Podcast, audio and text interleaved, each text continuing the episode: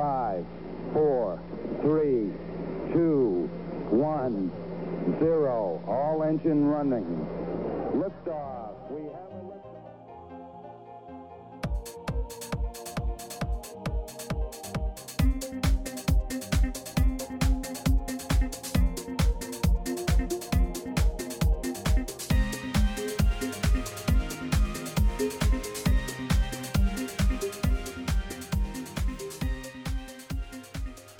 안녕하십니까. 조광의 사센트 청취자 여러분, 한국과 미국의 스타트업 업계에 종사하시는 분들을 모시고 인터뷰를 해보는 조광의 사센트 한눈만 판다 코너가 돌아왔습니다.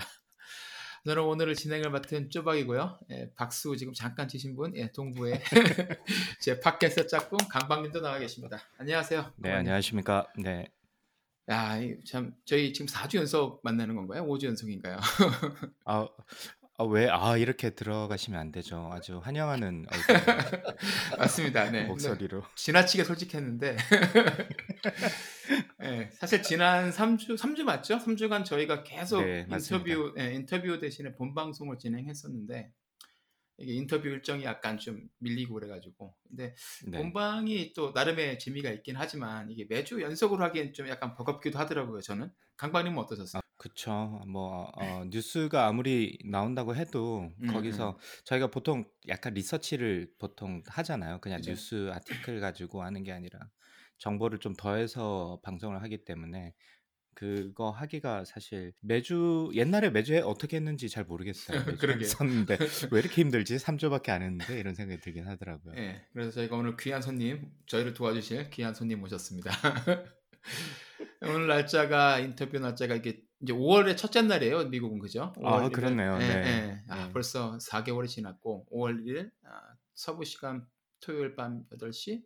동부 시간은 밤 열한 시를 넘었습니다. 강박님 또 네. 오늘 밤도 자정을 넘겨서 녹음을 하실 것 같은데 저희에게는 뭐 이 정도 하고요. 오늘 저희를 본방송에 지옥에서 구해주실 아, 귀한 게스트분 소개시켜드리도록, 소개시켜드리도록 하겠습니다. 아, 오늘은 이제 미국에 있는 스타트업에서 일하시는 대표분을 한번 모셨는데요. 사실 그 전에 저희가 미국에서 이제 뭐 로봇 분야라든지 배터리 분야 아니면 뭐 바이오 분야에 계시는 스타트업 대표분들을 제가 모셔서 인터뷰를 했잖아요. 네, 근데 그렇죠. 오늘 모시는 분은 조금 특이하게도 국방 분야 스타트업 대표님이십니다. 그래서 아, 예. 멋있습니다. 멋있죠. 예. 네. 제 생각에는 천조국의 국방이잖아요. 그렇습니다. 천조국의 국방. 맞습니다. 네. 천조국의 국방부 그죠? 그 본진에서 지금 열심히 활약하고 계시는 스타트업 대표님이신데 아, 제 생각엔 강박님이 오늘 굉장히 아, 질문이 많으실 것 같다라는 예상을 해봅니다. 아, 국방 분야이기 때문에 더 시간 끌지 않고 소개시켜드리도록 하겠습니다. 예, 미국 캘리포니아 샌디에고에 있는 스타트업 에피사이 류봉균 대표님이십니다. 안녕하세요, 류 대표님. 안녕합니다. 예. 예, 감사합니다. 예, 너무 영광스러워서 몸둘 바 모르겠네 진짜. 아 이거 너무 이거 좀 아, 오래되신 오래된 분들이 하시는 상조적인 말씀인데 몸둘 바를 모르겠다 이런 거. 아 제가 시대에 뒤떨어져서 그런 것 같아요. 아닙니다. 근데 제가 류 대표님을 꽤 지금 십 년 가까이 알고 지냈는데 되게 바쁘신 분인데 아 이건 팬데믹 덕분인 것 같아요. 항상 보면. 음. 동부라든지 한, 뭐 한국이라든지 출장을 엄청나게 다니셔가지고 네. 예, 예. 그래서 샌디에고에 계신 날이 많지가 않은데 이 팬데믹 덕분에 음. 저분 지금 지금 류 대표님이 발이 묶이셔가지고 집에 계십니다. 다행히. 그래서 저희 팟캐스트에 나와주실 나오실 나오실 이제 시간이 돼서 되셔가지고 이번 주에 이제 나오시게 됐죠. 아 정말 바쁘신데 저희 팟캐스트 나와주셔서 감사드리고요. 류 대표님 일단 저희 조광의 사센트 청취자분들께 간단하게 본인 소개 그리고 회사 소개 잠깐 해주세요. 네 알겠습니다. 아, 네, 여러분들 반갑고요. 예, 제 이름은 소개받은 유봉균입니다. 간단하게 제 소개를 드리자면 아, 대학을 졸업하고 구십일 년도에 아, 유학을 와서 예, 구십육 년에 학위를 받고 그때부터 예, 미국에 쭉 눌러 앉, 앉게 앉아서 아, 지금까지 꿋꿋하게 예, 견디고 살아왔고요. 예, 그래서 에, 유학을 왔다가 에, 좋은 사람 만나서 에, 결혼도 하고 뭐 애도 낳고 살다 보니까 지금까지 왔네요. 그래서 뭐 처음 회사 삼 년 다니다가 이사도 좀 다녔어요. 시애틀 올라가서 일 년 있다가 음.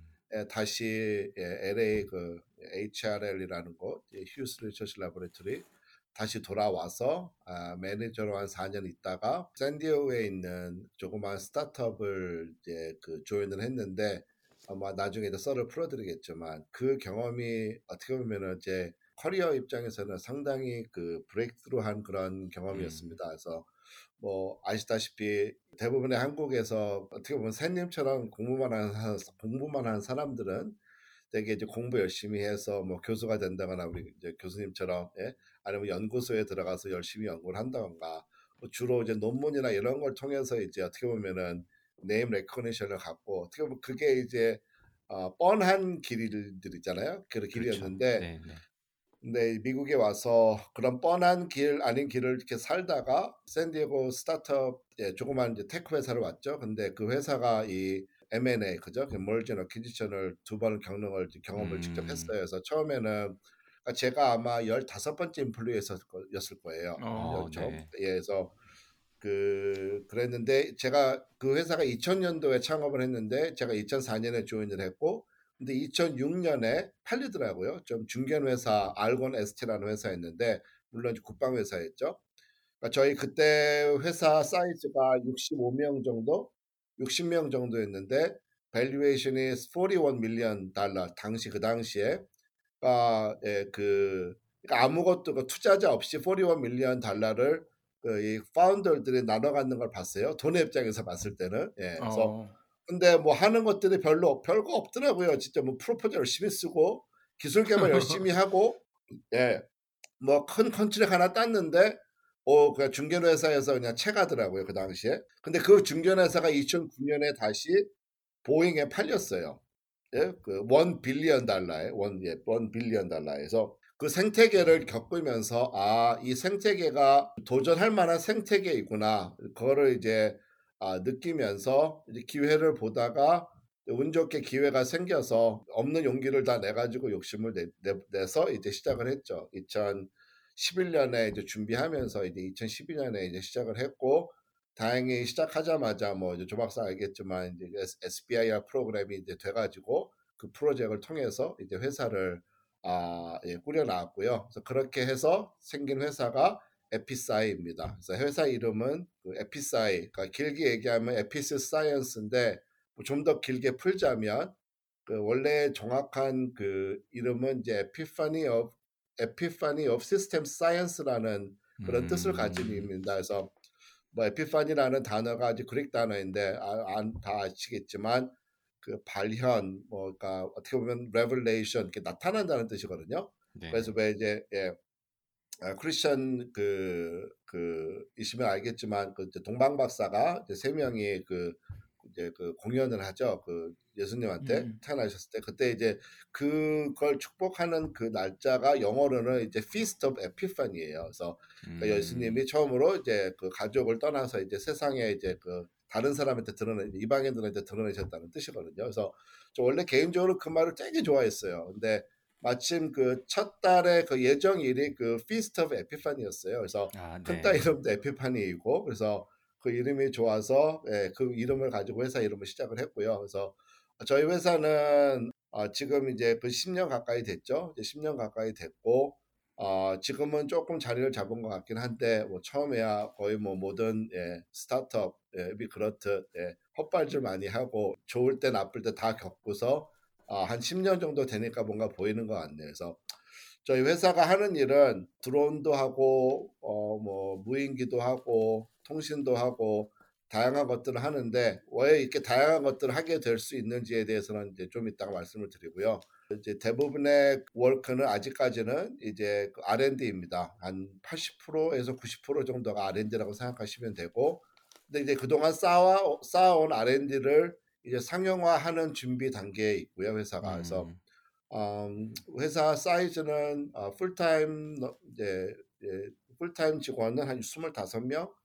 아, 파트타임으로 한 다섯 명에서 열 명, 그래서 한 삼십오 명 정도로 생각하시면 될 것 같네요. 가족의 음. 수는. 그래서 예, 뭐 아직 아, 투자 유치를 하지는 않았고 예, 투자 유치 없이 지금까지 그래도 아, 끌고 나왔습니다. 그래서 오. 그래서 예, 그래서 일단은 뭐 이 정도로 말씀을 드릴게요. 회사에 대해서는. 아, 궁금한 거 있으면 물어보세요. 간단한 소개에 예, 소개 요청드렸는데. 네, 아, 네. 아 죄송합니다. 아닙니다, 괜찮습니다. 예. 예, 저기 류봉균 박사님과의 아, 인터뷰 오늘 예, 이걸로 마치도록 하겠습니다. 아유, 아, 다 말씀해주시면 어떡해요. 아니 두, 두, 두 시간이 금방 갔네. 두 시간이 그러니까 저는 딱 진행 전에 딱 세 마디 했는데 벌써 끝났어. 아, 아이, 감사합니다. 네. 네. 본인 소개하고 네. 회사 소개해 주셔서 감사합니다. 다른 썰 풀면 되지 뭐.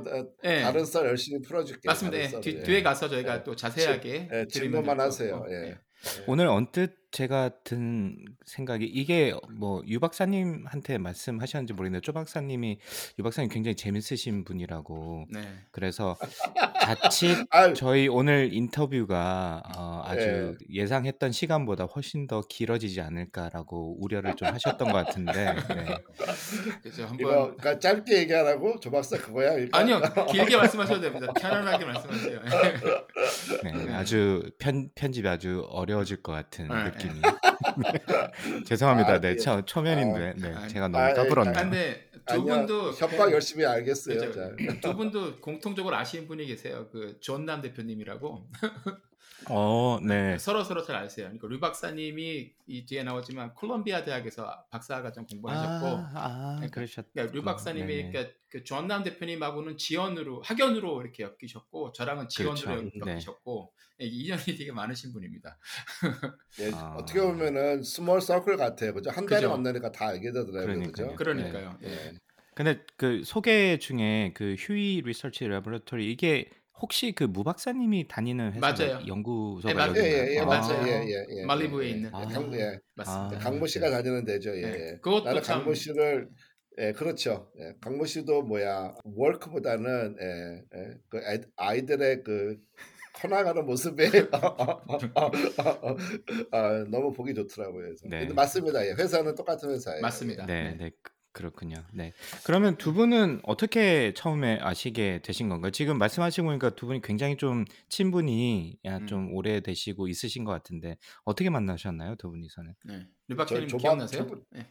아, 쪼박님과의 악연을 얘기하는 거예요 지금? 그렇죠. 예, 그렇죠. 오래, 네, 악연 오래된 악연. 오래된 악연.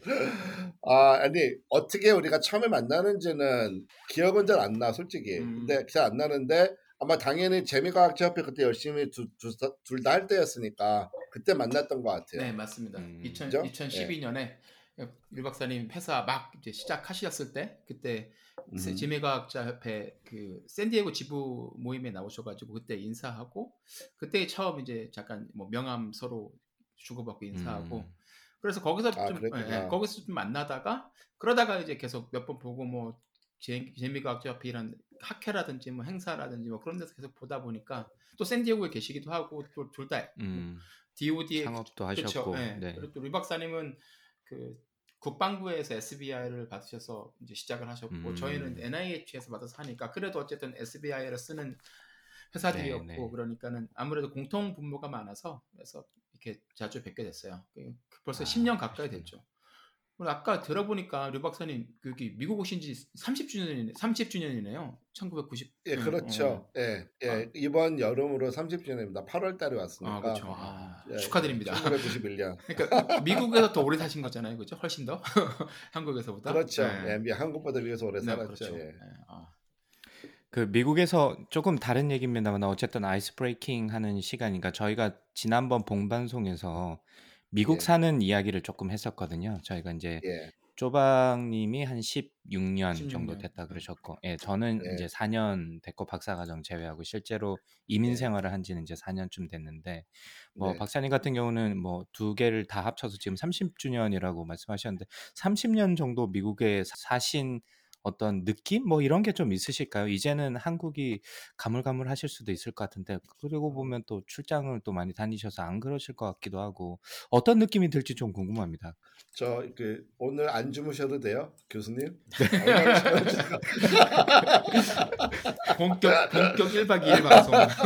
네, 오늘 저희 가서 레드불 하나 금방 하나 사오겠습니다.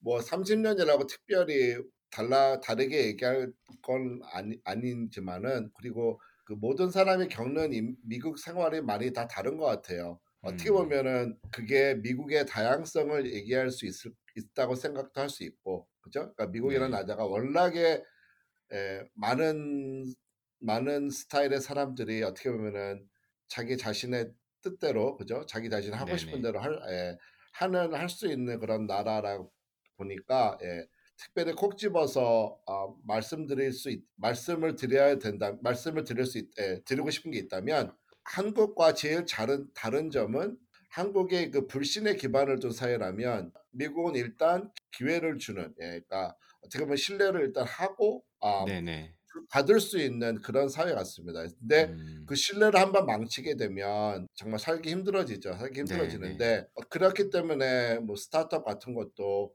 실패하더라도 다시 시작할 수 있고 뭔가 그 커먼 센스 같은 것들을 서로 공유할 수 있는 그런 나라 같아요. 그래서 네. 물론 두 나라를 이런 이렇게 단적으로 비교해서는 안 되고 그리고 여기서 제가 말씀드리는 걸 또 너무 확대 해석하셔 예, 하실 필요는 없겠지만 제 느낌으로는 아, 일단은 그 열심히 살았을 때 그래도 어느 정도에 대한 보상이 음. 주어지는 건 아니지만 그 기회에 대해서는 예, 공평한 것 같아요. 나름대로. 네. 그래서 네. 제가 뭐 삼십 년 전에 한국을 떠났고 그리고 뭐 제가 한국 과제를 해본 것도 아니고 한국에서 그 사는 분들에 대한 것들을 잘 알지는 못하지만 스타트업을 하면서 그러니까 제가 산디에고와 이사를 이천오 년에 왔는데 회사를 다닐 때는 이런 그 한국 사람 한국 분들하고 접점이 거의 없었어요. 뭐 네. 일도 바쁘기도 하고 그러다가 막상 제 사, 이제 회사를 시작하니까 그때는 뭐랄까 그래도 뭐 더 바쁘고 더 여유가 없다고는 할 수 있겠지만 그래도 그 아무래도 플렉서블 하잖아요, 그죠? 네. 제 회사니까 뭐 그때는 네. 당시 아무것도 있는 것도 없었고 그죠? 어떻게 보면 가진 거라고 시간밖에 없었을 수도 있고 그래서 어, 그때부터 이제 그 재미과학 제협회며 어느 정도의 활동을 또 하고 그런 거를 통해서 한국의 그런 기업이나 뭐 그런 기관 같은 그 분들하고 이제 그 접점이 좀 많아졌는데 그 접점을 느낄 때마다 확, 확 와닿는 게 그거더라고요. 그래서 아, 그 한국 사람의 그 체질, 그러니까 제가 알고 있었던 거, 제가 어렴풋이 그냥 대학 때 느꼈던 것들이 확 와닿더라고요. 아, 그런 것들에 대한 꽤 끝 저한테 좋게 와닿지는 않았어요. 그런 다른 점들을 더 많이 보게 되고 그러다 보니까 그 물론 미국이라는 사회가 예, 뭐 완벽한 것도 아니고 뭐 모든 것들이 평등한 것도 아니지만 아, 뭐 백 퍼센트 당연히 정의로운 것도 아니고 그래서 상대적으로 봤을 때 음. 아, 그래도 나중에 말씀드리겠지만 저희가 좀 대가족인데. 제가 대가족을 한국에서 이렇게 살 수 있을까 예, 음, 그 생각을 네. 했을 때는 예, 딱 감이 오더라고요. 그래서 어, 뭐 교수님께서도 어, 교수님 나름대로의 경험을 가지고 계시겠지만 조박사도 그렇고 그래서 예, 그 정도로 말씀드릴게요. 예. 네. 가, 갑자기 중구난하게 되면 네. 근데 지금 가족 얘기를 해주셨는데 전 그게 사실 궁금해서 조박님한테 들은 류 박사님에 대해서 들은 유일한 정보는 대가족이다 라는 아, 이야기를 아. 제가 저, 전해 들었는데 아, 그거밖에 혹시 모르세요? 네네 그거밖에 모르세요? 어, 진짜로? 어, 확실히 조, 조박조박이 그 일곱 비밀을 잘 지키고 계시는구만. 네, 그럼요. 제가 입이 무거워요.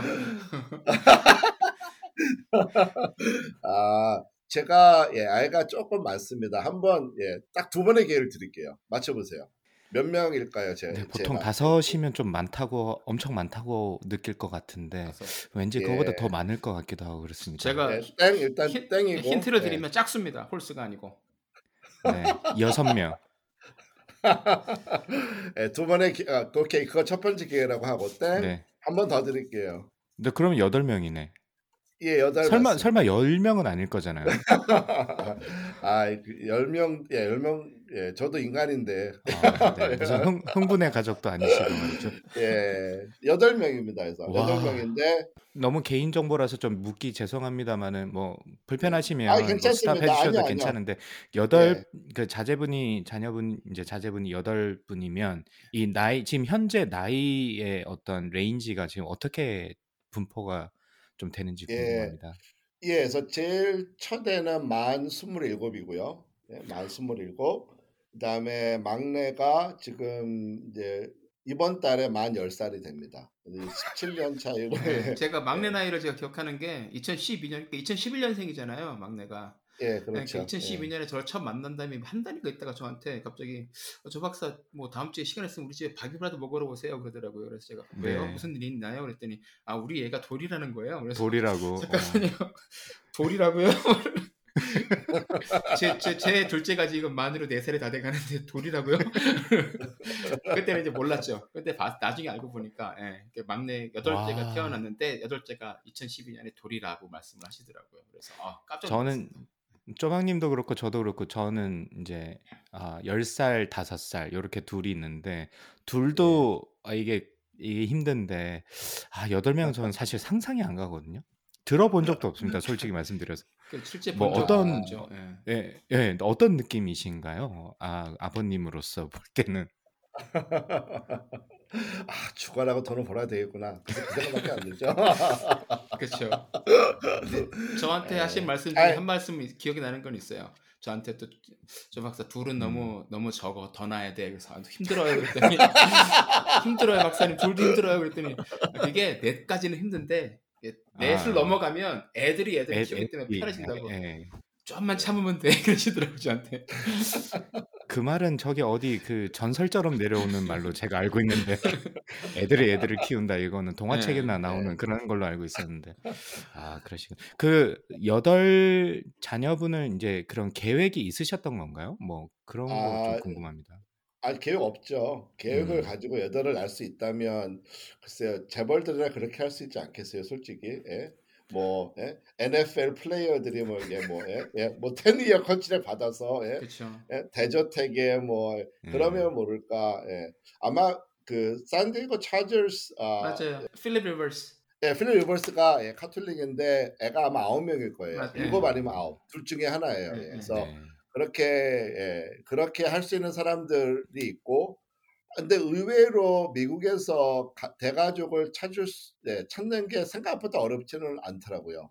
눈을 좀, 좀 찾아보면 물론 음. 이제 쉽게 찾을 수, 예, 뭐 접하는 접하는 건 아니지만, 아 오히려 저희가 가족이 많다 보니까 솔직히 동질감을 느끼게 되는 사람들의 커뮤니티가 좀, 좀 아무래도 궁금하잖아요. 예? 네네. 그게 이제 뭐 종교적인 활동일 수도 있고 다른 활동일 수도 있는데 오히려 예, 찾다 보면 한국처럼 정말 드물지는 않은 것 같아요. 음. 한국은 정말 예, 일곱 여덟 나오면 정말 뭐 뉴스에 나오고 이런 뭐 그렇죠. 뉴스 쇼도 있잖아요. 그런 거는 네. 예, 근데 그런 건 아니고 그건 아니고 음.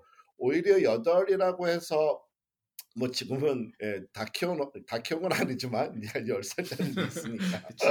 그러니까 오히려 지금 돌아봤을 때는 여덟이라서 뭐 더 힘들었다고는 모르겠어요. 그러니까 음. 왜냐하면 뭐 동화책 말씀하셨는데 옛날에는 다 많았잖아요, 그죠? 저희 부모님 네. 세대, 저희 부모님 뭐 삼남매였고 예, 어떻게 보면.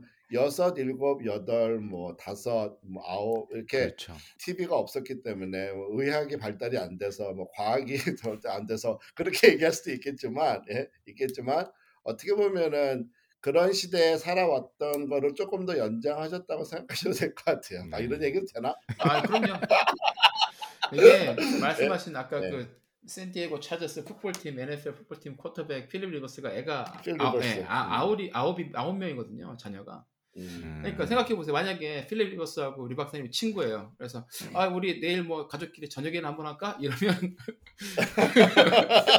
우리 박사님의 그렇죠. 열 명, 필립 리버스 열한 명, 그러니까 열아홉 명이 모여가지고 밥을 먹는 거예요. 두 식구가 그냥 저녁 식사 간단하게 하는데 와. 아직 필립 리버스를 모르는 게 아쉽네. 그렇게 하면 두 가족의 식사 뭐 이러는데 참 아.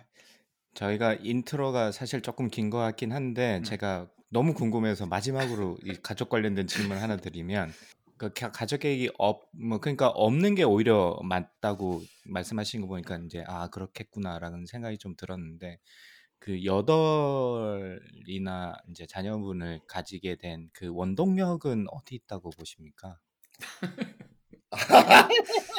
어 이거 대답 잘해야 될 것 같은데. 아, 그러니까요. 왜냐하면 예 나중에 와이프도 들을 거거든요. 오늘 얘기 잘하라고. 저 잘못하면 예. 이제 앞으로 샌디에고 못 갈 수도 있겠네요. 아 원동력 아 그러니까 두, 네, 두 가지를 드릴게요. 이제 이유를. 그러니까 제, 제가 생각에 어, 하나는 조금 이렇게 따분한 앤서, 따분하지만 우리 와이프가 꼭 들어야 하는 앤서이니까 예. 와이프가 너무 좋아서 그렇죠? 아, 네, 네. 아 그게 사실이기도 하고 두 번째는 와이프가 콜롬비아에서 만났는데 콜롬비아 다닐 때 그 만나게 된 동기가 이 제가 처음 일 년이 되게 고생했어요. 아무래도 음. 유학 일 년에 준비 없이 넘어간 것 같아요. 영어도 음. 그렇고 이것저것 해서 너무 어릴 때 그래서 아, 가서 가톨릭 그런 기도 모임을 찾게, 찾게 되었었는데 기도 모임을 통해서 만난 거거든요. 네네. 근데 그 당시에 저 와이프가 이제 수녀 되, 수녀 되려고 수녀원을 다니고 아, 있었어요. 네. 신앙에 대한 공 방식이 너무 다르더라고요. 예, 음. 예, 저희 같이 이렇게 속된 말로 이제 일요일만 신자인 사람들 네, 네. 와이프 영향을 많이 받았죠. 음. 교회 가르침에 대해서도 충실하려고 했고 근데 어떻게 보면 처음에는 그냥 따라가 따라갔다가 어 애가 생겼네 그래서 이제 생기면 당연히 낳아야죠, 그죠? 당연히 네, 낳아야 그쵸. 되는데 네. 예. 어느 순간서부터 그냥 자연스럽게 받아들여지게 되더라고요. 그래서 아, 받아들이게 네. 되고 그래서 뭐 원동력을 물어보셨는데 원동력에서 제일 아마 그 또 제일 가장 큰 부분은 와이프고 당연히 그리고 와이프의 신앙 그리고 그 신앙이 어떻게 보면은 예. 예, 저를 많이 바꾼 것 같습니다. 그래서, 음. 아, 그래서 뭐 제가 한 거는 별로 없어요. 솔직히 와이프가 거진다 했죠. 그래서 예, 아무래도 애가 많아지면서 일을 더 많아지고, 그렇죠. 예, 네. 예, 저는 아무래도 밖으로 예, 많이 돌았고, 그죠? 그래서 집에서 혼자서 고생 많이 했죠. 예, 장모님도 도와주셨지만, 그래서 만일에 뭐 공이 있다면 애들 키우는데 당연히 예, 와이프가 모든 공을 다 가져가야죠. 그래서 네. 그렇게 일단 이... 예, 마무리합시다. 네, 이 방송을 사모님께 네, 바치면서 저희가 앞으로 이제 본격적으로 어, 해주세요, 예. 예, 진행을 해보도록 하시죠. 이제 네, 강광님하고 류 박사님은 오늘 처음 이렇게 뵙는 거죠?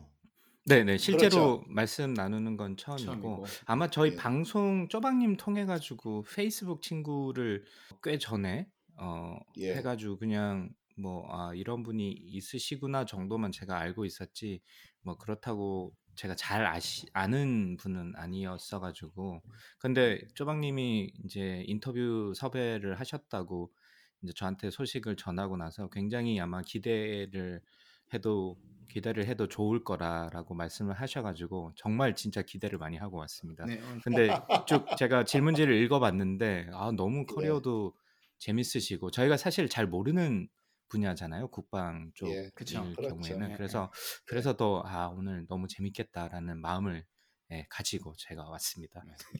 기대가 작으셔야 좀 좋을 텐데 너무 예, 큰 기대를 가져오시면 아, 좀 걱정은 되네요, 솔직히. 예. 네, 그, 그런 부담을 갖고 인터뷰하시면 됩니다. 네. 근데 이제 제가 그, 몇 년 네. 만에 이제 예. 저희가 팟캐스트 한 지 꽤 몇 년이 됐는데 인터뷰 섭외 요청을 한 삼 주 정도 전에 말씀을 드렸어요. 그 시간이 괜찮으신지. 음. 예, 그래서 인터뷰 섭외 요청을 받으셨을 때 어떤 느낌이 드셨습니까, 류 박사님?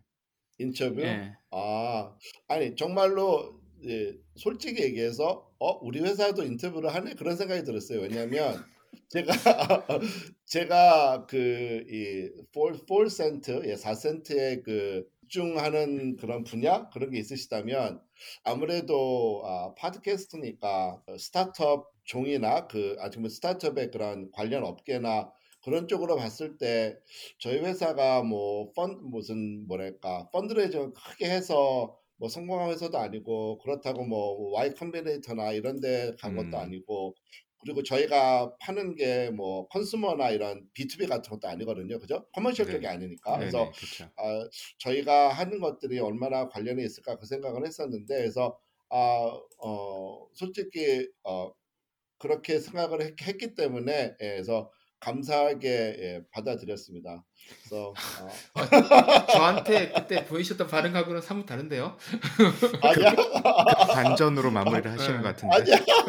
아, 아 내가 뭔 뭐, 뭐, 어떻게 반응했는데 반응 그렇게 해서 했던 것 같은데. 아, 그때는 약간 서운. 있는 그대로. 그때는 서운함을 약간 내비치셨, 내비치셨어요. 아, 이제서야 나를 부르나? 뭐 이런 느낌. 아니야. 아닙니다. 아니, 전혀 아니었습니다. 근데 네. 말씀하신 것도 뭐 그런 것도 당연히 그런 스타트업도 있지만 사실 뭐 이천십이 년에 국방 분야에서 스타트업을 창업하셔가지고 지금까지 굉장히 많은 일들 하셨고 그리고 말 그대로 그런 인터뷰나 언론에 이렇게 공개가 되지는 않고 그리고 막 일반인들이 잘 알지는 못하지만 이런 분야에서 계속 잘 그 스타트업 회사를 설립하셔가지고 운영해 가시는 박사님이 계시니까 그런 부분을 또 알려드리는 것도 저희 쪽에 저희한테 굉장히 중요한 일이죠. 예, 외단다 말씀했지만 그 지금은 거의 모든 게 에이아이잖아요. 음, 그죠? 인공지능. 맞아요. 그죠? 인공지능으로 모든 게 통하기 때문에 예? 물론 여기 저 책도 내신 분도 계시기 때문에 제가 뭐라 할 수는 없겠지만 예? 아, 그래서 인공지능 쪽을 하기 때문에 지금은 그래도 좀 아, 어느 정도 공통된 관심사에 대해서 이야기할 수 있을 것 같아요. 그래서 뭐 굳이 기술적인 걸 얘기 안 하더라도 음. 인공지능의 쓰임이나 그런 것들이 네. 아, 생각외로 그 국방과 이제 그 이런 커머셜 마켓 그죠? 음, 음. 에 접점이 많아지고 있습니다. 지금 많아지고 있거든요. 그래서 음. 그런 쪽에 대해서 조금 뭐 기회가 예, 나중에라도 기회를 얘기를 할 수 있으면 네, 네. 아마 그런 쪽으로는 아마 좀 도움이 되실 분 도움이 되지 않을까 생각을 하네요. 네, 그리고 국방이나 우주 분야는 사실 제가 가진 그 인, 인식으로는 이게 한국에서 와서 하기가 그러니까 다른 이민자들이 와서 사실 하기가 이게 쉽지 않은 분야잖아요. 뭐 제가 알기로는 뭐 나사 같은 경우도 인턴이나 이런 걸 하려도 시민권이 꼭 있어야 되고 이런 조건이 굉장히 까다롭더라고요. 물론 거꾸로 그렇죠. 한국에서도 우주나 국방 분야는 다른 나라에서 오기나 이렇게 접근이 일반인들의 접근이 쉽지 않은 분야이기 때문에 뭐 다행히 인터뷰가 이제 연속으로 잡혔는데 이 국방이랑 어. 우주 분야를 이야기를 할 수 있는 거는 그 특히나 두 번 다 또 한국에서 넘어가셔가지고 공부 미국에서 공부를 하시고 이렇게 커리어를 만들어가신 분이라서 그런 부분은 저희가 생각할 때는 굉장히 이런 쪽으로 꿈꾸는 뭐 학생들한테는 굉장히 도움이 많이 되지 않을까라는 생각을 어, 하고 있습니다. 특히 요즘은 이제 그 중국과의 관계나 그런 것들 때문에 그, 그 자격에 대한 자격에 대한 조건이 더 많이 심해졌거든요. 음. 더 심해졌고, 예. 근데 일단 기본적으로 일단 기환을 해야죠, 그죠? 그러니까 그쵸. 네. 아 일단 예, 이 미국 그 국방도 그, 어, 여러 가지 레벨이 있는데 이 알 앤 디 레벨 어떻게 보면은 이제 그, 그 펀더멘털 리서치 쪽으로는 굳이 영주권이나 시민권이 없어도 어, 할 수 있는 분야들이 그 예전 지금은 많이 줄어들었지만 그 예전에는 좀 음, 많았습니다. 음. 십 년 전만 하더라도 예, 저한테 많았고 아, 당연히 영주권 정도만 있어도 충분히 그 심도 있는 연구도가 가능했고 예, 예, 가능하고 근데 이제는 이제 시민권은 기본이죠. 기본적으로 네. 필요로 하고 어, 뭐 사이버 시큐리티나 이런 쪽으로도 상당히 많이 강화가 돼서 그렇죠. 이제는 네. 접, 접근하기가 정말 어렵습니다. 그거는 네. 사실 그러니까 진짜 미국 사람처럼 살고 예. 미국 사 미국 사람이 되어야 아, 좀 더 이제 그 아, 안정되게 할 수 있다 그럴까요? 그렇지 않으면 네. 할 수 있는 것들이 많이 줄어드는 건 사실입니다. 네. 그래서 제가 이 말씀 드린 게 지난번 저희 동네가 제가 지금 메릴랜드에 있는데 여기 버지니아 쪽에 가면 월럽 어, 그 런칭 패드가 있는데 거기서 예. 파, 파워 블로거나 팟캐스터들을 모, 데리고 와가지고 인터뷰하는 기회가 있더라고요. 그래서 한번 신청을 해볼까라고 봤더니만 시, 영주권자는 안 된다고 나와 있더라고요. 네, 그 당시만 해도 제가 예. 영주권이 없긴 했었지만 어쨌든 시민권이 있어야 시민이어야지만 어, 예. 할 수 있다 그래서 아 그렇겠구나라는 생각이 든 적이 있어서 예. 근데 그 학생들 네. 말씀하셨잖아요. 네네. 그래서 아시다시피 고급 인력에 대해서는 그 귀화가 되게 관대해요. 아시다시피 음, 음. 그렇기 때문에 박사 있고 어, 논문이 조금만 있어도 아마 영주권을 받는 데는 예, 특히 이제 이런 예, 전자공학이나 컴퓨터공학이나 음, 이런 예, 그 우주공학이나 뭔가 그 그쪽으로는 제가 알기로는 영주권을 받는 거는 서류 준비만 잘하면 거의 대부분 통과가 되는 걸로 알고 있습니다. 고급 인력이기 때문에. 그래서 아, 학생들이 그 이런 쪽을 정말 하고 싶고 유학생이라면 수적인 그런 것들도 있겠지만 일단 자격으로만 따진다면 예, 일단 박사가 있으면 영주권을 받고 아, 영주권을 받으면 아마 이런 우주나 국방에 관해서 관련된 회사를 들어가기는 아, 좀 더 쉬워지고, 그리고 예, 그러면서 기화가 기화를 하게 되면 그렇죠? 기화를 하게 네. 되면은 일단 내추럴라이제이션인데 내추럴라이즈가 되면은 이제 뭐 미국 시민이니까 그렇죠. 예, 그때는 네. 이제 자유스럽게 참여가 가능하죠. 사실은 꽤 많이 거슬러 올라갑니다. 저희 인터뷰의 특징이. 그래서 중고등학교 때부터 저희가 좀 이야기를 나누는데 어, 저희가 이, 이걸 여쭤보는 이유는 어떤 분이었는지 그 학생 때부터 어떤 관심이 있었는지가 지금 커리어 선택이나 나중에 창업을 하시는데 어떻게 연계가 되는지 혹시 그런 연계가 있는지를 좀 알고 싶어서 저희가 좀 알려볼, 알아보려고 하는 거고요. 그래서 인간 류봉균 님에 대해서 알아보려고 합니다. 그 중고등학교 때 어, 어떤 분이셨나요? 한국에서 계셨었죠. 아, 이제 그렇죠. 대, 예, 예, 유학을 예. 콜롬비아로 나오셨다고 했으니까 중고등학교 때는 어떤 학생이었다고 기억을 하시나요? 간단하게 말씀드리면 그냥 공부만 좀 할 줄 아는 샌님이었던 것 같아요. 제 자신을 판단하자면. 네네. 네, 이 말씀을 드리는 이유는 그 당시에. 그러니까 그때가 이제 칠십 년대 후반, 팔십 년대 초반 그렇잖아요. 팔십 년대 중반 어떻게 보면 한국이 과도기를 참 겪는 시기라고 그렇죠. 할 수 네. 있는데 그죠? 네. 예. 근데 팔십 년대 그때만 하더라도 어떻게 보면 부모님들 입장에서는 자식들의 공부만 잘하면 장땡이었어요. 네. 예. 아이 제가 이제 자식의 입장으로서 그죠? 자식의 입장으로서 별로 생각할 게 별로 없 없어도 예? 생각할 필요가 별로 없는 없어도 되는. 그런 음. 시대 그 중고등학교를 다녔던 것 같습니다. 제, 개, 제 개인적으로 봤을 때는 그래서 중고 중고 중학 중학생 때만 하더라도 뭐 학교에서 예, 뭐 일, 이등 하고 그죠? 예, 전교에서 뭐 일, 이등 하고 뭐 이, 삼등 하고 뭐 예, 뭐 그 정도만 들어서 뭐 코스가 있잖아요, 그죠? 예, 그 고등학교도 잘 다녀서 이제 대학 서울대 가고 그죠? 뭐 과기대 서울대를 가든 인류대학 가면은 너 네 라이프는 셋이니까 뭐 그렇게 그냥 살아라. 그렇죠. 그런 네. 예, 그런 어떻게 보면은 어 컬처 아닌 컬처에서 살다 보니까 별로 생각할 필요가 없었던 것 같고 그냥 음. 그냥 공부 열심히 해서 성적 잘 나오는 재미에 그냥 살았던 것 같아요. 중학생 때는. 아, 네. 네. 중학생 때는. 네. 아마 제 인생을 바꾸게 되는 계기가 그때 그 이제 과학 고등학교들이 막 생기는 시기였어요. 아, 네. 제가 중대에서.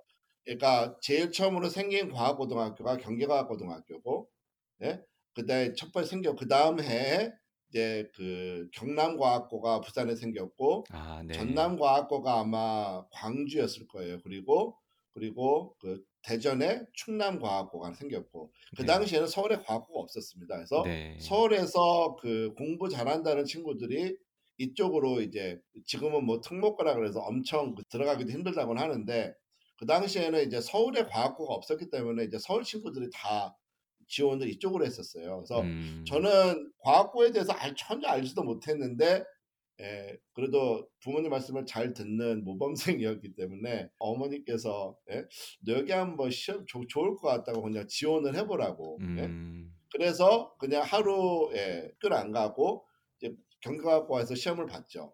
예? 그래도 제가 공부를 못하는 건 아니었으니까.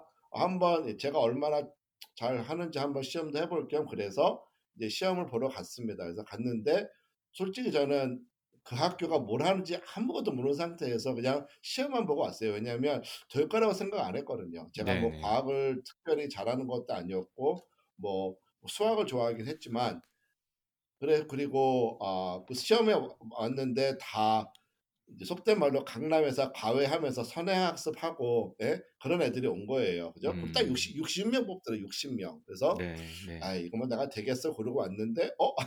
떡하니 됐다고 연락이 온 거예요. 중학교 네. 때에서.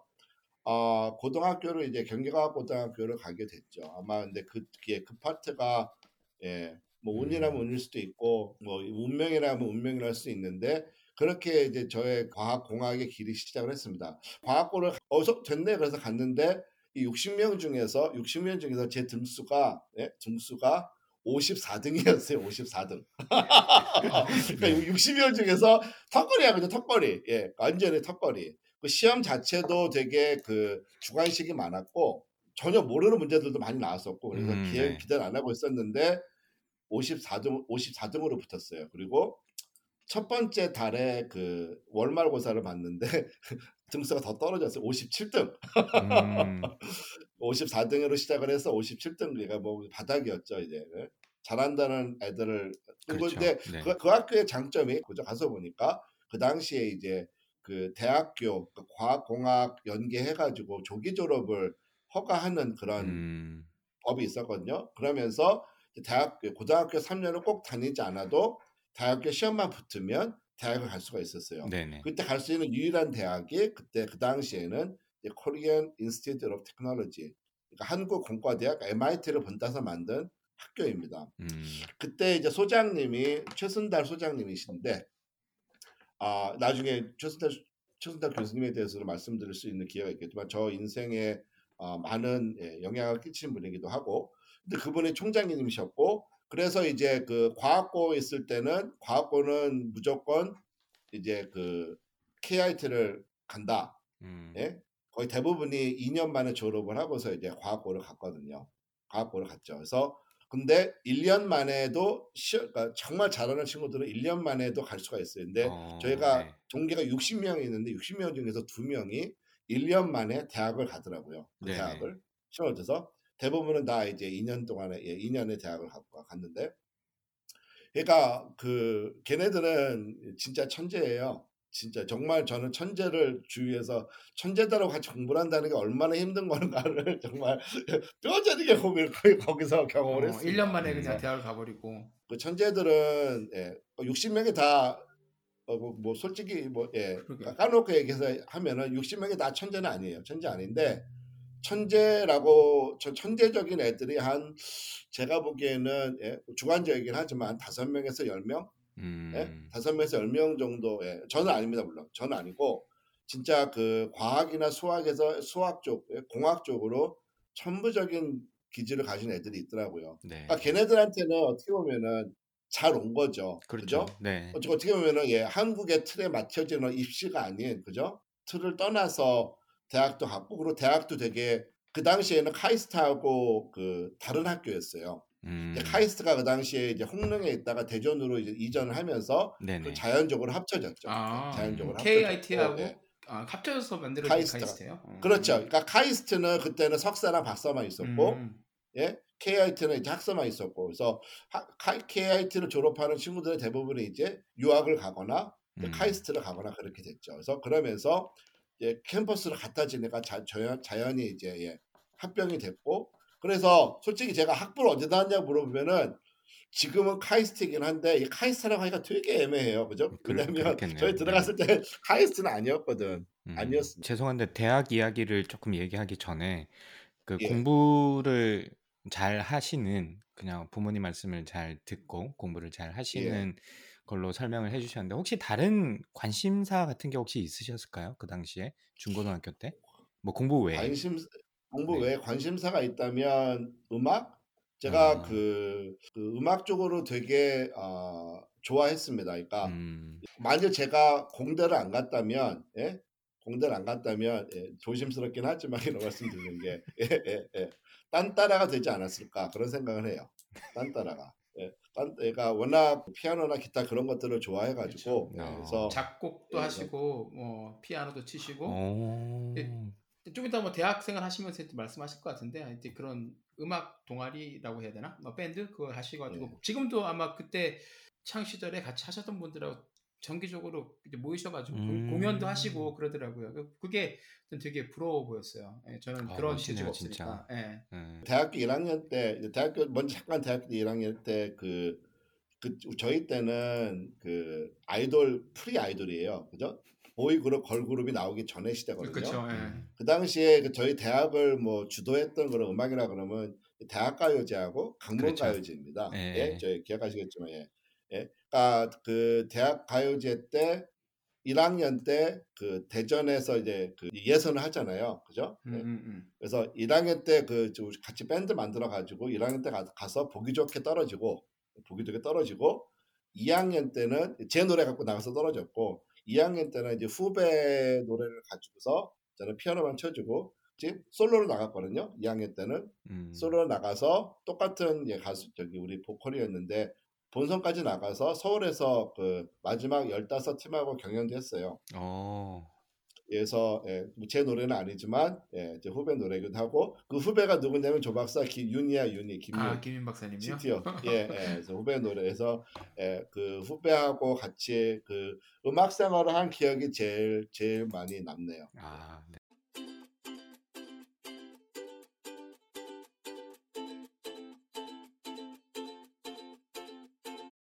전자공학을 전공하셨다고 나오는데 뭐 특별한 이유가 있으셨나요? 아무래도 공대 쪽일 것 같긴 한데 과거를 나오셨으니까. 네, 그래서 공식적인 대답하고 개인적인 대답 두 가지를 드릴게요. 아, 이런 거 네. 너무 좋습니다, 박사님. 아, 공식적인 대답은 그 아, 체, 아시다시피 제일 똑똑하고 천재인 애들은 거의 대부분 물리과나 수학과를 갔어요. 아, 네네. 그러니까 그때 그때 그, 그 과기대 우리는 과기대라 그러는데 카이스트를 예, 과기대라 그러는데 과기대에서 과학기술대학 그 부가 이제 무전공으로 들어가지만 처음 들어갈 때 지원을 하거든요. 자연과학부. 네네. 뭐 이제 그 다음에 전자 전산학부가 있었고 그 다음에 나머지 화공 재료 이런 게 있었고 산업 디자인학과 이제 분야가 네 개가 있었어요. 그러니까 네 개의 단과 대학이 있다고 생각하시면 될 것 같아요. 그죠? 조그만 스케일이긴 하지만. 근데 저는 이제 그 전자 전산을 택한 게 제가 물리나 수학을 할 머리가 아니라는 걸 정말 뼈, 뭐 너무 쉽게 알았거든요. 주위의 애들을 보고서 친구들을 보고서. 그래서 이제 공식적인 대답은 전자 전산인데 뭐 꼭 전자 전산이 아니라 그 화공이나 재료나 이런 걸 택할 수도 있었 있었거든요. 그쵸. 그래서 네네. 공식적인 대답은 그 제가 그나마 잘하는 것들이 이제 뭐 수학 쪽이었고 뭐 수학이라는 게 그런 그런 이제 뭐 이론 논리 그런 게 아니라 문제를 잘 푸는 거죠. 어떻게 보면 그죠? 음. 아, 수학의 정석인가요? 뭐 네, 수학의 정석 예, 맞습니다. 예, 정석 맞죠? 예. 그걸 잘 푸니까 아 내가 수학을 하, 수학 같은 거 잘하면 돼요. 그래서 그 전자 전산은 가는 거는 아, 노 브레이너였고 근데 그 중에서 이제 전자를 택한 거는 그 제가 프로그램은 잘 못했어요.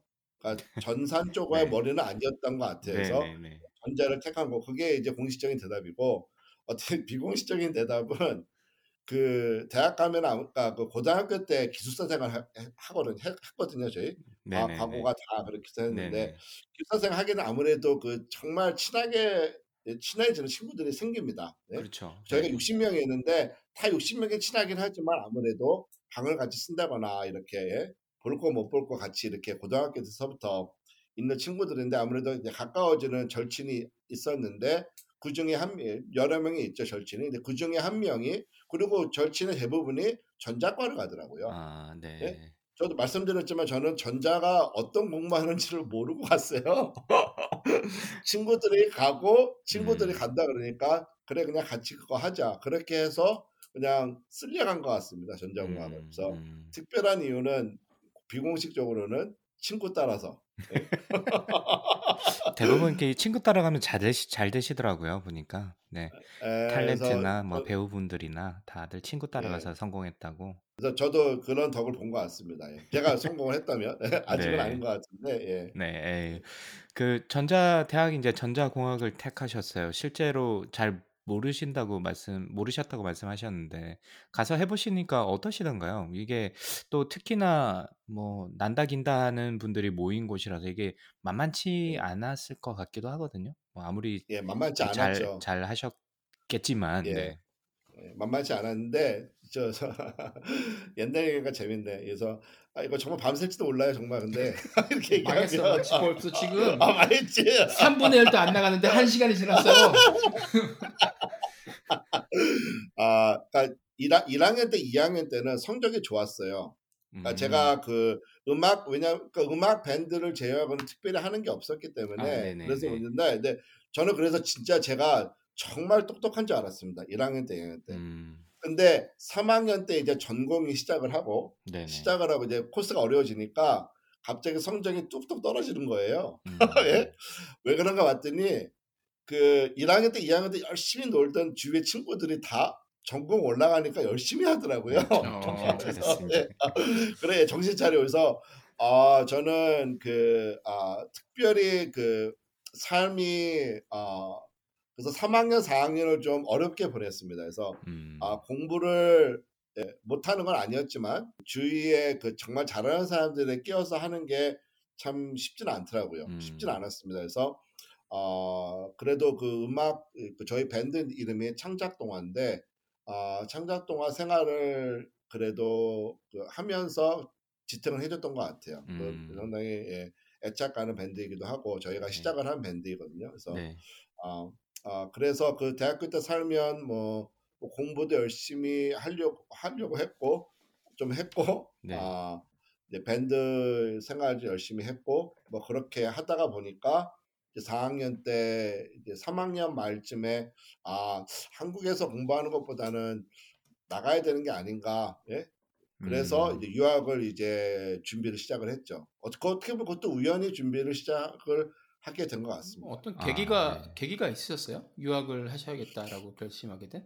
그냥 아니요, 그 계기라기보다 음. 그냥 욕심이 났던 것 같아요. 그 당시에 아 내가 한국에서 이렇게 있으면 나보다 잘하는 친구들도 많고 그런데 어떻게 보면 뚝 떨어져서 한번 공부해 보는 것도 괜찮지 않을까? 음. 예 그런 생각도 좀 했었고 그리고 어 어떻게 보면 제가 제 자신을 좀 시험해보고 싶은 생각도 있었고 그래서 음. 아마 유학 준비를 할 때 그 원서를 아마 여덟 열 개 정도의 대학에 넣었던 것 같아요. 음. 그죠? 석사 박사 학위로 네. 예? 넣었던 것 같은데 딱 두 군데서만 오더라고요. 두 군데서만 연락이 음. 음. 들어오라고. 예. 하나는 콜롬비아고 예. 하나는 유에스씨. 유니버시티 사는 학교죠. 네. 예, 솔직히 제가 제가 정말 가고 싶었던 학교는 스탠포드였는데 음. 거기는 뭐 기분 나쁘지 말라고 웨이리스트 됐다고는 했었거든요. 근데 스탠포드는 못 가고 이제 콜롬비아를 갔습니다. 그래서 콜롬비아에 그래서 어, 유에스씨보다는 콜롬비아가 나은 것 같아서 일단은 콜롬비아로 왔죠. 유에스씨가 살기가 더 좋지 않았을까요? 뭐 콜롬비아를 선택한 특별한 뭐 이유가 있으실까요? 제가 뉴욕? 말씀드리지만 네. 아무것도 모르는 상태에서 그냥 결정한 거예요. 너무 너무 이렇게 꼬치꼬치 캐 부르시면 제가 와 뉴욕이다 이러면서 콜롬비아로 가신 거 아닌가? 예, 아마 그랬던 것 같아요. 예, 예, 예. 그때가 아, 미국 네. 미국 처음 나가 보셨던 거였죠, 그러면? 그렇죠, 음. 처음 나가본 거죠. 예. 음. 촌놈이었고, 예. 강북의 촌놈이죠. 예. 강북의 촌놈이 예. 어, 저기 유학 간다고 준비를 해서 갔는데. 그래도 그 부모님하고 잘 아시는 분들이 뉴욕에 계셔서 아마 아, 네. 그쪽으로 가게 된 것도 그런 것 같아요. 음. 하고 또 한 분의 또 한 군데 또 하나의 이유라면은 그 과학기술대학 안에 그 당시에 이제 인공위성 연구센터라고 새로 생겼어요. 그 당시에 그러니까 지금은 한국에 이제 위성도 만들고 그러죠. 그래서 어, 제 개인적인 연이긴 하지만 그 당시에 최순자 교수님께서 어떻게 보면 한국의 그 당시 인공위성의 불모지였거든요. 음, 네네. 네, 최순달 교수님께서 말씀드렸듯이 케이아이티 한국과학기술대학 창업하신 분이고 예, 초대 총장 맡으셨고 그때 인공위성을 만들려면 조그만 위성부터 만들어야겠다 그래서 그 열다섯 명에서 스무 명 정도의 그 유학생들을 뽑으셨습니다. 음. 공짜로 지원을 해주겠다고 회사에서. 음. 학교에서, 나라에서, 네네. 그죠? 그래서 대부분의 학생들이 영국의 서레이 대학이라는 대학을 갑니다. 그 당시에 아, 그, 네. 예, 그 소형 위성의 강자였거든요. 서레이 아. 대학에 가서 저희 그 선배들, 선배님들 그리고 제 동기들 그리고 후배들이 거기 서레이 유학을 삼 년에 걸쳐서 가게 돼요. 음. 그래서 이제 그분들이 저는 어 그리고 미국으로 오게 된 친구들이 한 두세 명 있었어요.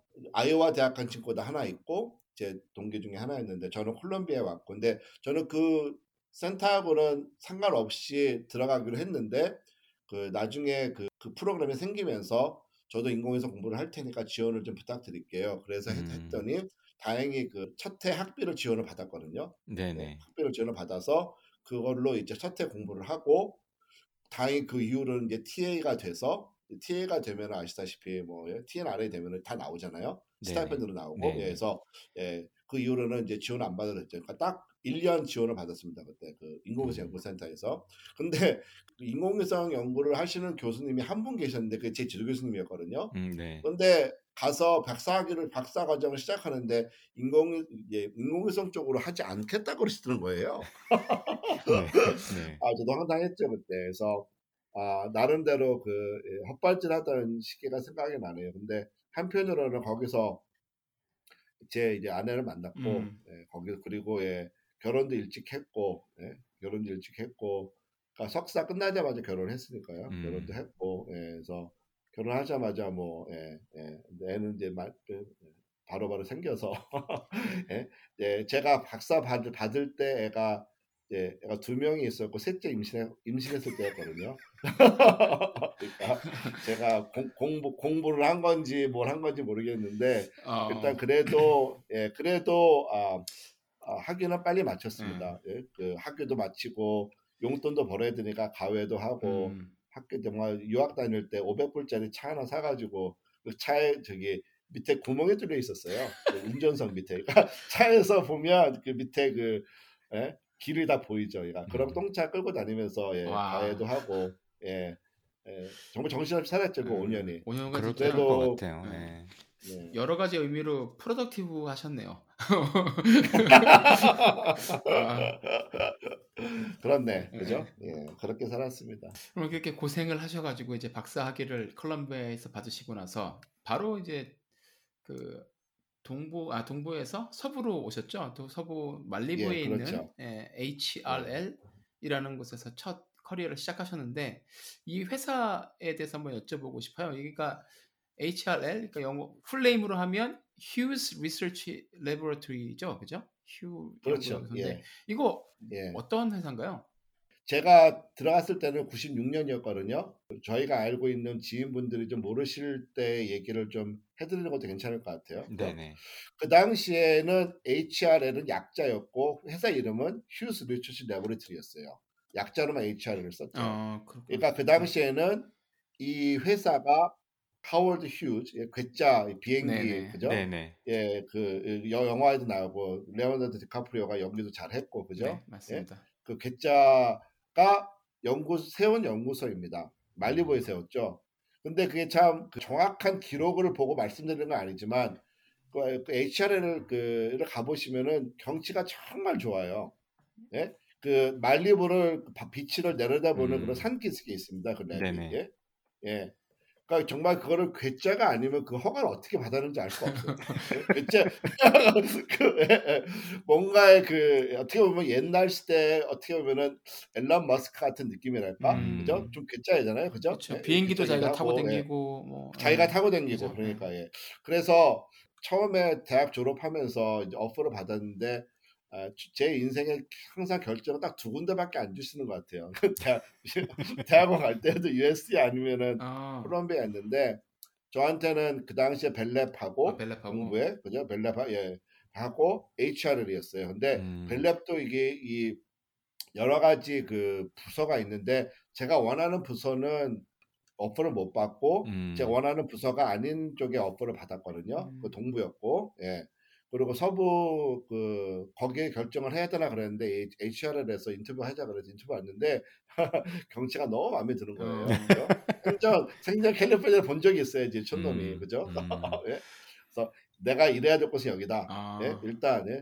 돌아보지도 않고 여기 가겠다 그래서 예, 그 에이치알엘로 왔죠. 어떻게 보면 그것도 예, 예, 운명 아닌 운명이라도 할 수 있는 게 이 에이치알엘은 예, 휴즈라는 회사가 아, 오온했던 그 연구소인데 음. 예? 국방 일을 많이 했어요. 그, 그러니까 달파나 이런 디오디 쪽에서 컨트랙 알앤디라고 그러죠. 예, 예, 컨트랙 알앤디로 했던 회사고 벨랩은 어떻게 보면 그 당시에 그 에이티앤티나 벨 레버리트리 그, 그 리지널 벨 컴퍼니에 그 들어가는 그 네트워크 기기 그죠? 그렇죠. 예, 네. 통신망 기기를 만드는데 필요한 기술을 연구하는 곳이었거든요. 만약 거기를 갔으면 저도 정말 제 인생도 전혀 다른 예 그렇죠. 전혀 다른 예 모습이 됐을 것 같은데 일단 에이치알엘 오면서 그때서부터 이제 국방 과제 연구 과제에 대한 인연이 시작을 했습니다. 그래서 그 당시에 가서 삼 년 동안 배운 것이 제안서 쓰는 방법들 음. 이제 그 새로운 이제 알고리즘 이제 뭐 개발하고 이제 그런 것들을 이제 그 삼 년 정도 열심히 배워서 이제 연구자 어떻게 보면 연구자가 지금 한국에서는 선임연구원이라 그러나요? 책임연구원이라 그러나요? 첫 번째 레벨 있죠. 네. 그래서 아마 선임연구원 정도의 레벨로 들어가서 삼 년 동안 다시 음. 바닥부터 시작을 한 거죠. 네. 음. 국방 쪽, 왜냐면 제가 했던 그 박사 연구랑 전혀 다른 쪽의 과제를 받아가지고 시작을 했거든요. 그러니까 네. 새로 다 배워야 됐었고, 예.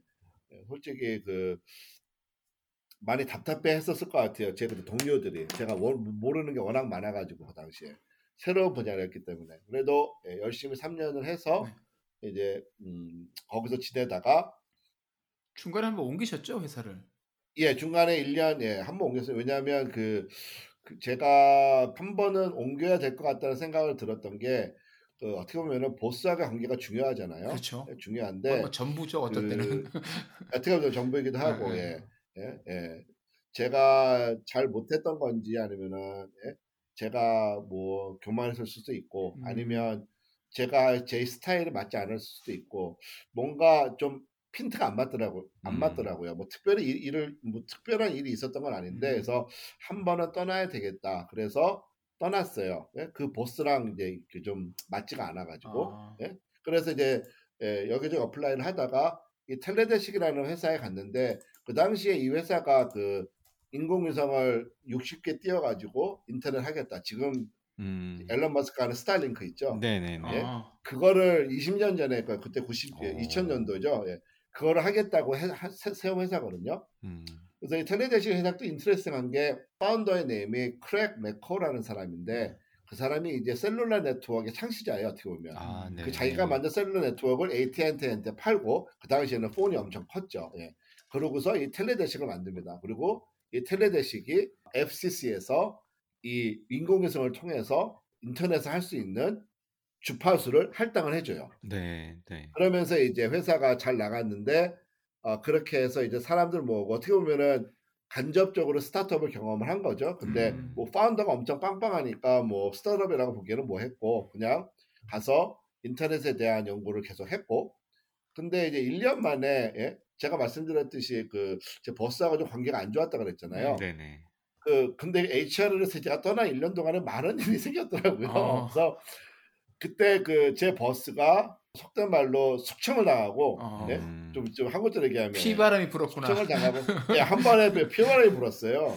그러면서 제가 이제 제가 버스하고 관계가 안 좋은 걸 알고 저를 다시 불러왔어요. 매니저로. 음. 어. 그래서 솔직히 어, 저한테는 말씀드렸듯이 그 당시에 애가 넷이었는데 아, 벌써 그 사이 또 하나 더 생겼구나. 예, 예, 예, 예. 그래서 넷이었는데 금전적인 어퍼가 상당히 어트랙티브했거든요. 음. 그래서 일단은 이런 생각 안 하고 그리고 캘리포니아가 좋기도 했고 그 당시에 예. 캘리포니아가 싫어서 떠난 건 아니었으니까. 네. 그래서 다시 복귀를 했고 그때 이제 그 어떻게 보면 부장이죠. 부장 역할로 음. 제가 그때 만 스물아홉이었습니다. 부장으로 만 스물아홉에 오. 다시 복귀를 한 거죠. 그래서 예, 나이가 워낙에 어렸기 때문에 예, 다시 거기도 맨땅으로 시작을 했고 한 사 년 동안의 그룹을 이제 거의 한두 명 데리고 시작을 했다가 열다섯 명으로 늘려놓고 음. 예, 이천사 년에 다시 한번 그 당시에 피바람은 아니지만 또 이제 또 그 사람들의 변화가 또 확 왔어요. 저를 서포트를 해주던 상사가 또 다른 데로 가고 음. 예? 어떻게 보면은 제가 제 옆에 그 올드 버스였던 사람이 다시 예?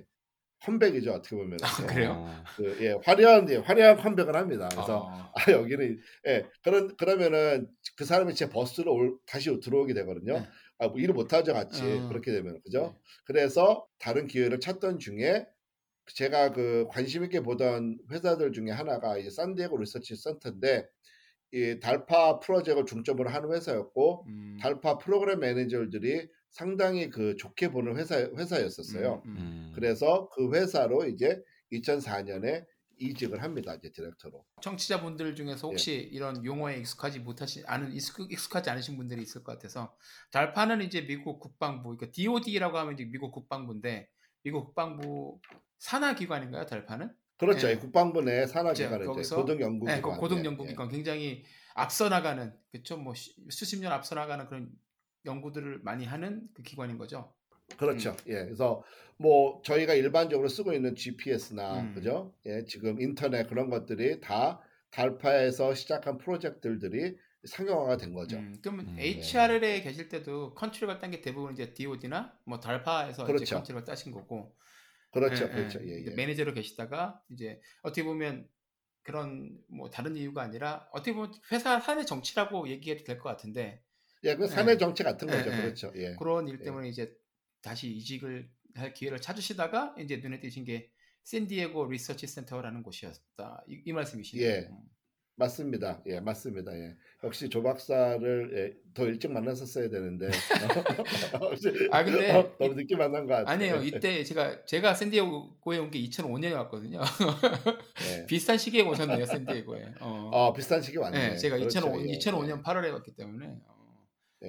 그러면 뭐... 근데 제가 그 당시에 이천사 년인데 그때는 아마 아니 여섯째가 다섯째가 몇 년 이상이었어요. 거리 커리어가 네. 지날 때마다 애가 둘씩 생겨 있어요. 네. 지금. 어, 네. 아마 회사를 이직할 때가 이제 애가 여섯 명 있을 때 그때 어. 여섯일 때 예. 여섯째가 막 태어났을 때 아. 버스가 태어났을 때인데. 아 그럼 그 그때 이직을 했죠. 부담감이 장난 아닐 것 같아요. 이게 그렇죠. 부담감 장난 아니었죠. 강박님이나 예. 저는 둘만 있어도 지금 이렇게 부담감 때문에 맨날 헉헉대는데 그죠? 상상이나 예. 되십니까? 이따가 시간에 이따가 시간이 되면 그거에 대해서 좀 더 썰을 좀 풀어볼게요. 일단은 지금은 시간 안 될 것 같은데. 안 될 거지? 예. 나중에 어. 예. 나중에. 샌디에고에서 하시... 직접 뵙고 말씀 나누는 걸로 하시죠. 그래 그렇게 합시다. 예. 아. 그래서 그렇게 해서 어, 이천사 년에 회사를 그만두고서 왔는데 참 어떻게 보면 신기한 게 천구백구십구 년도에 이제 그 에이치알엘은 제가 말씀드렸듯이 Hughes 시스템이라는 회사가 백 퍼센트를 갖고 있었어요. 아, 그, 그러니까 휴즈 산업 백 퍼센트 연구했는데 그 당시만 해도 그랬군요. 어. 그 당시만 해도 제가 떠날 당시에 그때 이제 닷컴 붐이었죠. 천구백구십구 년, 음. 이천 년 닷컴이 피크일 때인데 그때 이 보잉이 이 휴즈의 그 인공위성 맞아요. 이제 휴즈가 인공위성 만든 인공위성 그 만드는 그 비즈니스를 삽니다. 네. 어, 그럼 삼 빌리언 달러를 주고서 그러면서 휴즈가 한동안 보잉하고 휴즈하고 오십 퍼센트씩 갖고 갖고 갖게 됐었어요. 네네. 근데 휴즈의 마더 컴퍼니가 지엠이에요. 제너럴 모터스. 예. 지엠이 휴즈를 갖고 있는 거 이들 중에 대부분이 가장 큰 이유가 얘네 그 당시에 그 모터 그 오토모티브의 이 노조가 엄청 파워풀한 거 아시죠? 그렇죠. 예, 예, 디트로이트. 예, 그래서 그 노조들 퇴직금 만들기 위해서 회사들을 이제 팔기 시작한 거거든요. 음. 그래서 지엠이 이제 그 휴스를 이제 하나씩 하나씩 잘라서 팔기 시작합니다. 음. 인공위성은 보잉한테 팔고 나머지 비즈니스를 레이시언한테 팔았어요. 네네. 그러니까 에어크래프트 쪽 국방하는 쪽을 레이스한테 팔고 그리고 보잉한테는 이 인공위성 제작하는 그 음. 부서를 파는 거죠. 네네. 파는 거죠. 그래서 졸지에 갑자기 회사가 보잉이 오십 퍼센트, 레이스의 오십 퍼센트 이, 이 오십 퍼센트씩 나눠져요. 그렇게 이제 네네. 그게 이천 년, 이천일 년 제가 돌아왔을 때 일어난 일인데 그러 그러면 이제 지엠이 갑자기 없어진 거잖아요. 네네. 왜냐하면 지엠이 이제 갖고 있어. 그러다가 지엠이 어 우리도 뭐 하고 싶은 게 있다 그래가지고. 지엠이 다시 들어와서 이천이 년인가서부터 이, 회, 이 회사가 이 보잉 삼분의 일, 레이시언 삼분의 일, 지엠 삼분의 일 이렇게 어. 공동 연구소가 됩니다. 음. 예, 그러면서 이 이름이 휴스라는 이름을 안 쓰고 그냥 에이치알엘 레버리트를 바뀐 거예요. 아, 이제는 휴스가 아니에요. 아, 예, 휴스의 예, 이제 아이덴티티를 이제 감추고 그냥 약자로 그렇죠. 쓰는 거군요. 그렇죠. 약자로 쓰는 거죠. 음. 약자로 쓰는 건데 근데 재밌는 얘기가 그래서 이 회사 정체성이 이제 애매해지는 저는 거구나. 엄청 어렵게 들어요. 그래서 삼분의 일은 비행기를 만드는 회사고 음. 삼분의 일은 이제 레이시안이 제일 유명했던 게 그 미사일이거든요. 미사일 패치드 미사일 아시죠? 아, 예. 그 당시에 걸프월 있고 해서 레이시안은 미사일 알려줬고 뭐 지엠은 당연히 차고 그래서 이 회사의 비공식적인 로고가 삼분의 일이 비행기고 삼분의 일이 차고 음. 삼분의 일이 로켓이었어요. 예? 그러니까 제일 앞은 차 삼분의 일, 중간에는 비행기 달리고 제일 마지막은 미사일에, 미사일에 들어가는 로켓으로 이제 음. 그렇게 이제 사람들이 이제 어떻게 보면 셀프 디싱이죠, 그죠? 사람들끼리 우리 일하는 사람들끼리. 어... 아, 왜 그래? 그래서 그래서 왜 말씀을 드리냐면 구십구 년도에 어쨌거나 싫어가지고 나갔다가 이제 에이치알한테 한번 불려 들어온 거죠. 음. 반은 예, 예, 반 들어왔고 그러면서 보잉이 됐는데 이천사 년에 그 제가 이 샌디에고 리서치 센터를 떠나면서 그리고 그 회사가 알곤이라는 회사한테 그 팔리고 그 회사가 다시 보잉이 됐어요. 그래서 어떻게 보면은 보잉을 제가 두 발로 기어, 기어 나갔는데 두 번 두 번 다 본의 아니게, 아니 한 번은 뭐 자의에, 그죠? 한 번은 타의에 보잉에 다시 소속이 된 거죠. 그래서 보잉에서 한 육 년 정도, 그러니까 이천육 년이니까 이천육 년에 이제 알곤이었고 이천육 년서부터 구월, 구년까지는 알곤에서 삼 년 있었고 음. 거기서 이제 보잉에는 삼 년 더 있다가 정말 큰 회사는 맞지 않더라고요. 예. 음.